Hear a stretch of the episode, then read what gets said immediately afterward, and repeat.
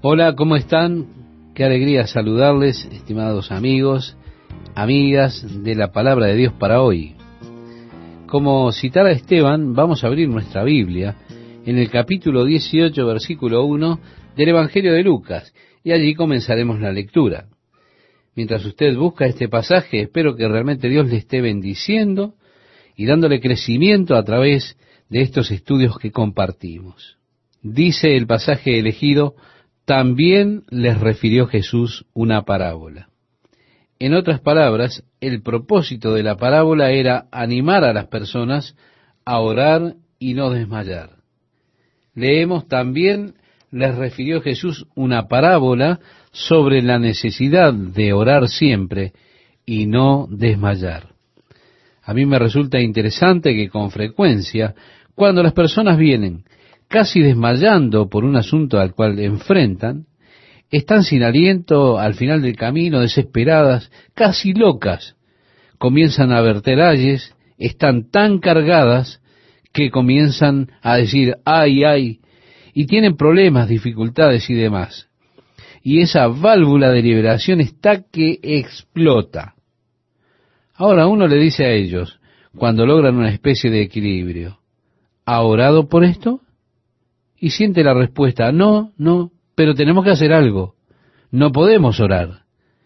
Y eso es exactamente lo que el Señor está diciendo, debemos orar y no desmayar. ¿Se da cuenta? He encontrado que el Señor no da advertencias que no son necesarias. Muchas veces cuando advierte el Señor, pienso que es innecesario. Yo le digo, Señor, no me tienes que hablar de eso, ya lo tengo solucionado, Señor. Con todo, es en esta área precisamente donde el Señor me ha dado la advertencia que finalmente termino en problemas porque no he escuchado. No pienso que necesite la advertencia en aquello que Dios conoce. Él sabe qué es lo que está delante en el camino.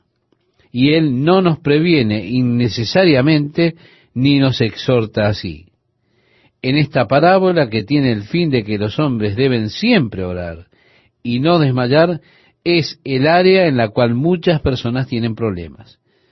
Siempre están desmayando y no orando, simplemente quedan dándole vueltas a la cosa. Primero, en la parábola no cometa el error de pensar en forma de paralelismo, porque Jesús primeramente habla de un juez malvado. Los jueces romanos, o aquellos que fueron señalados por el gobierno romano, eran notoriamente deshonestos. De hecho, hay una frase griega que significa el juez de honor, pero con solo un simple cambio. La frase es el juez ladrón. Así que era muy común y en el griego clásico usted puede leer con frecuencia este cambio en la frase. En lugar de decir juez honorable, ellos decían juez ladrón. ¿Por qué? Porque eran notoriamente malvados. Ellos decían que usted podía comprar a estos jueces con una libra de carne de vaca.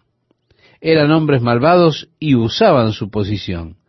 Así que Jesús está hablando acerca de esta clase de jueces. Ahora leemos, diciendo, había en una ciudad un juez que ni temía a Dios, ni respetaba a hombre. Había en aquella ciudad una viuda, la cual venía a él diciendo, hazme justicia de mi adversario. Y él no quiso por algún tiempo, pero después de esto dijo dentro de sí, aunque ni temo a Dios, ni respeto a hombre, esto muestra qué clase de persona era este juez. Sin embargo, porque esta viuda me es molesta, le haré justicia, no sea que viniendo de continuo me agote la paciencia. En otras palabras, ella me tiene cansado. Y dijo el Señor, oíd lo que dijo el juez injusto. Luego Jesús da su lección en cuanto a la oración. Yo le digo, estimado oyente, sea cuidadoso de no caer en paralelismos en esta parábola y pensar que este juez injusto representa a Dios. No es este el caso. Jesús con frecuencia enseñó en paralelismos con marcados contrastes. Y esta es una de esas parábolas, no de paralelismo, pero de un marcado contraste. De seguro, Él no pone a Dios a la luz de un juez despreocupado, injusto e insensible. Dios es exactamente lo opuesto. Lo que Él nos enseña del Padre que nos ama, nos cuida y se preocupa, así es Dios. Entonces, esta parábola es de contraste. El contraste es este. Si un hombre malvado, duro, que no se preocupa ni de Dios ni de hombres, puede ser persuadido por causa de la persistencia de esta pequeña viuda, en contraste, leemos lo que dice el versículo 7 y 8. ¿Y acaso Dios no hará justicia a sus escogidos que claman a Él día y noche? ¿Se tardará en responderles? Os digo que pronto les hará justicia. Pero cuando venga el Hijo del Hombre, ¿hallará fe en la tierra? Ahora Jesús no está realmente enseñando que usted tiene que ser persistente y continuar y continuar hasta que tenga la respuesta. Él está diciendo que Dios cobrará venganza rápidamente a aquellos que claman a Él. Así que en su mente no dibuje un paralelo. Dios es como este juez y yo simplemente tengo que mantenerme atosigándole hasta que me dé lo que yo quiero. No, no es así. Si su causa es justa, creo que Dios tan solo está esperando por usted para abrir la puerta a través de la oración de manera de que Él pueda hacer lo que ha estado queriendo hacer todo el tiempo. Usted verá, estoy convencido por las escrituras que Dios sabe lo que yo necesito desde mucho antes que yo siquiera lo sepa. Dios sabe lo que voy a estar precisando de aquí a seis meses. Dios sabe lo que voy a estar necesitando dentro de cinco años. Él es mi Padre Celestial. Su principal preocupación es mi eterno bien. Note esto, estimado oyente. Eterno bien, no bien temporal. Ahora, hay algunas cosas que siento que serían temporalmente beneficiosas para mí, pero Dios sabe que eternamente ellas serán irrecusables para mí. Y así es que trato de informarle a Dios de mis necesidades temporales y todo el tiempo Él sabe de mi necesidad eterna. Ahora, si pudiera por persistencia, simplemente por la persistencia tenaz, por molestar a Dios a través de la oración, hasta que Él finalmente diga, oh, contestemos a este pesado. Me estoy cansado de verle clamando. Entonces puedo estar trayendo a mi vida toda clase de daños y cosas malas. Dios me ama demasiado como para ser disuadido de su perfecta voluntad para mi vida al responder a mis oraciones cuando no están de acuerdo a su plan eterno. Permítame compartir algo con usted. No me gusta que Dios cambie sus planes como resultado de mis constantes solicitudes. Yo quiero la perfecta voluntad de Dios para mi vida. La oración no está determinada para que mi voluntad sea hecha en la tierra. La oración tiene la intención de que se haga la voluntad de Dios en la tierra. Y así es que la verdadera oración comienza con el propósito de Dios, el plan de Dios, la voluntad de Dios. Y Él hace que su voluntad sea conocida por mi corazón, y yo expreso esto a Él en oración. Y por mi expresión en oración, lo que de hecho estoy haciendo es abrir la puerta y estoy dándole a Dios la oportunidad de que Él haga lo que Él ha estado queriendo hacer, lo que Él está deseando hacer, pero que no hará en contra de mi voluntad. Usted verá, Dios le ha dado a usted este asunto del libre albedrío, es decir, el poder de elegir. Y Dios no viola esa elección.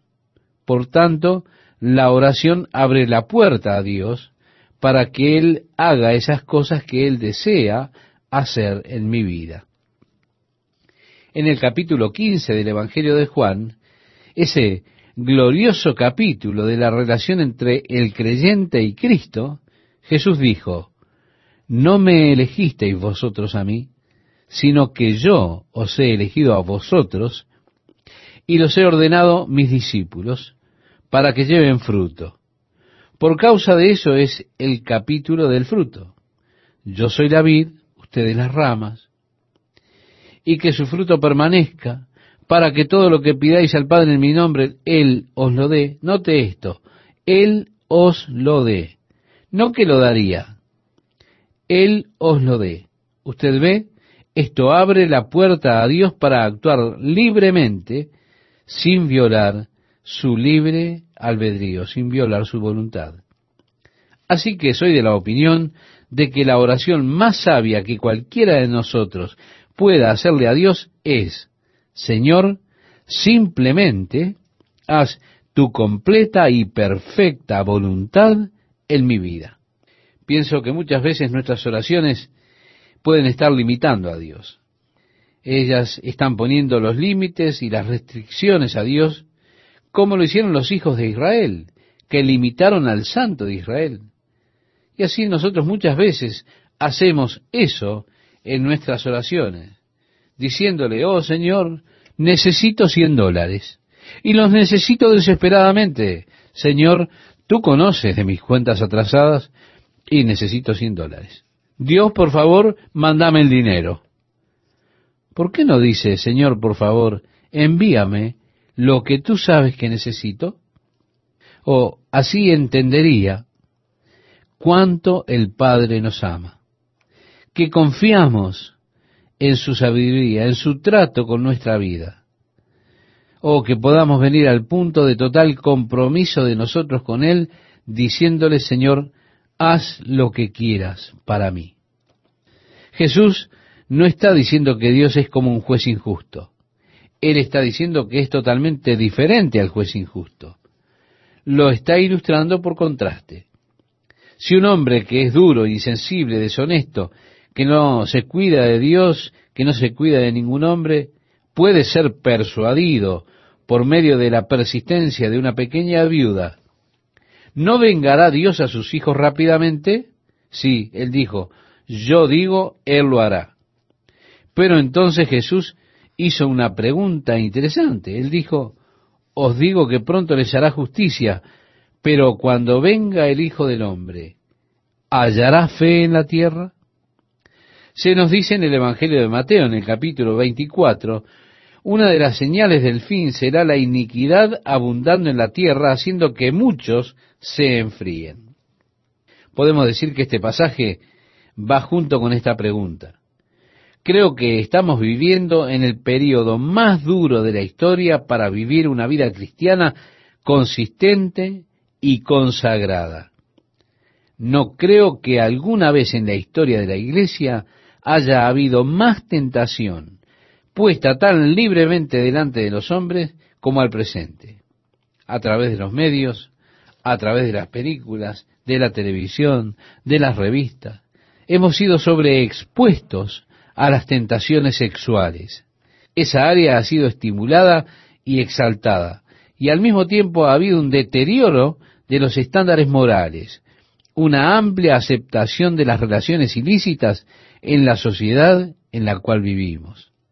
No creo que alguna vez en la historia del hombre haya habido tan amplia exposición y tiempo más difícil de vivir una vida comprometida realmente con Jesucristo.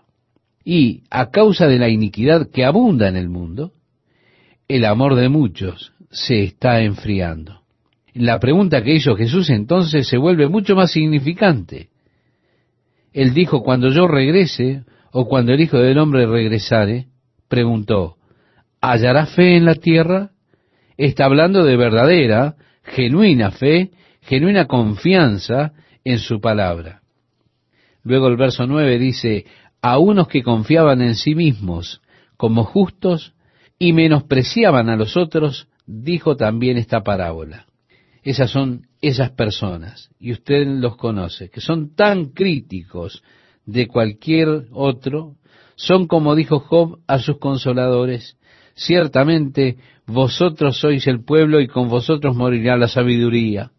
Gente que son justos en sus propios ojos. Ellos sienten que no tienen necesidad alguna en esta área. Son críticos, condenan y miran altivamente a cualquiera. Es muy interesante que Lucas comience a explicarnos la dirección que están tomando las parábolas. Así que esta parábola es para quienes confían en sí mismos acerca de que son justos y así desprecian a los demás. El verso 10 dice, dos hombres subieron al templo a orar. Uno era fariseo y el otro publicano. La palabra publicano se volvió sinónimo de pecador, como ya hemos expresado en otros programas. Pecador de la clase más vulgar. El recaudador de impuestos, el hombre más deshonesto del pueblo. Y leemos, dos hombres subieron al templo a orar, uno era fariseo y el otro publicano. El fariseo puesto en pie oraba consigo mismo de esta manera.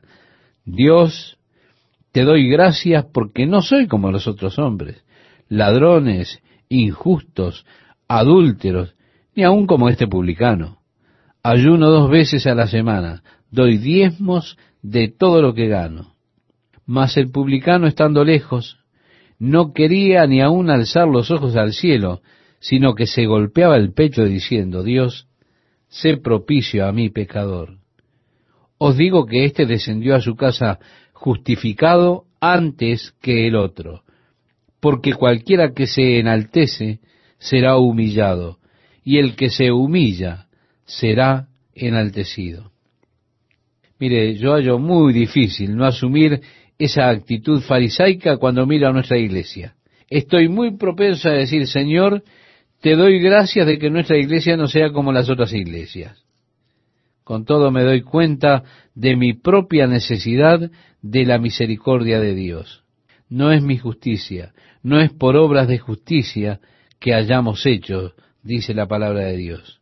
Nunca vengo a Dios y digo, ahora Señor, mira a lo que he hecho por ti. Mira las horas que he puesto para ti en esta semana. Mira los sacrificios que he hecho. Jesús nos habló a nosotros sobre esa última semana.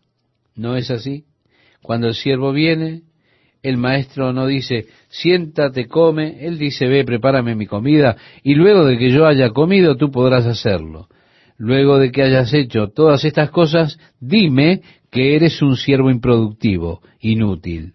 Así que nunca trato de decirle al Señor lo que he hecho. Ni vengo al Señor sobre la base de mi compromiso o lo que he realizado. ¿Por qué? Porque esto es una trampa, estimado oyente. Esto me traerá confianza en mí mismo en algunos momentos cuando venga a Dios. Pero luego la mayor parte del tiempo no le veo sentido en ir a Dios. No he hecho nada o lo que he hecho es negativo Así que siempre vengo a Dios sobre la base de su gracia, sobre la base de su misericordia para mí. Siempre que vengo a Dios es buscando su piedad. Usted verá, la justicia es tener lo que usted merece. Nunca vengo a Dios y digo, justicia Dios, quiero justicia. No, yo tengo miedo de que Él haga justicia conmigo. Yo vengo y le digo, misericordia, Dios, sé misericordioso, porque la misericordia es no tener lo que merezco. Pero luego digo, oh Dios, gracia, porque eso es tener lo que no merezco. Así que usted ve la fina diferencia entre estas tres palabras.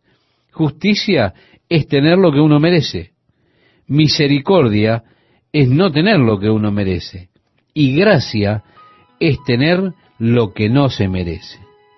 Dios le da a usted en base a su amor y gracia hacia usted.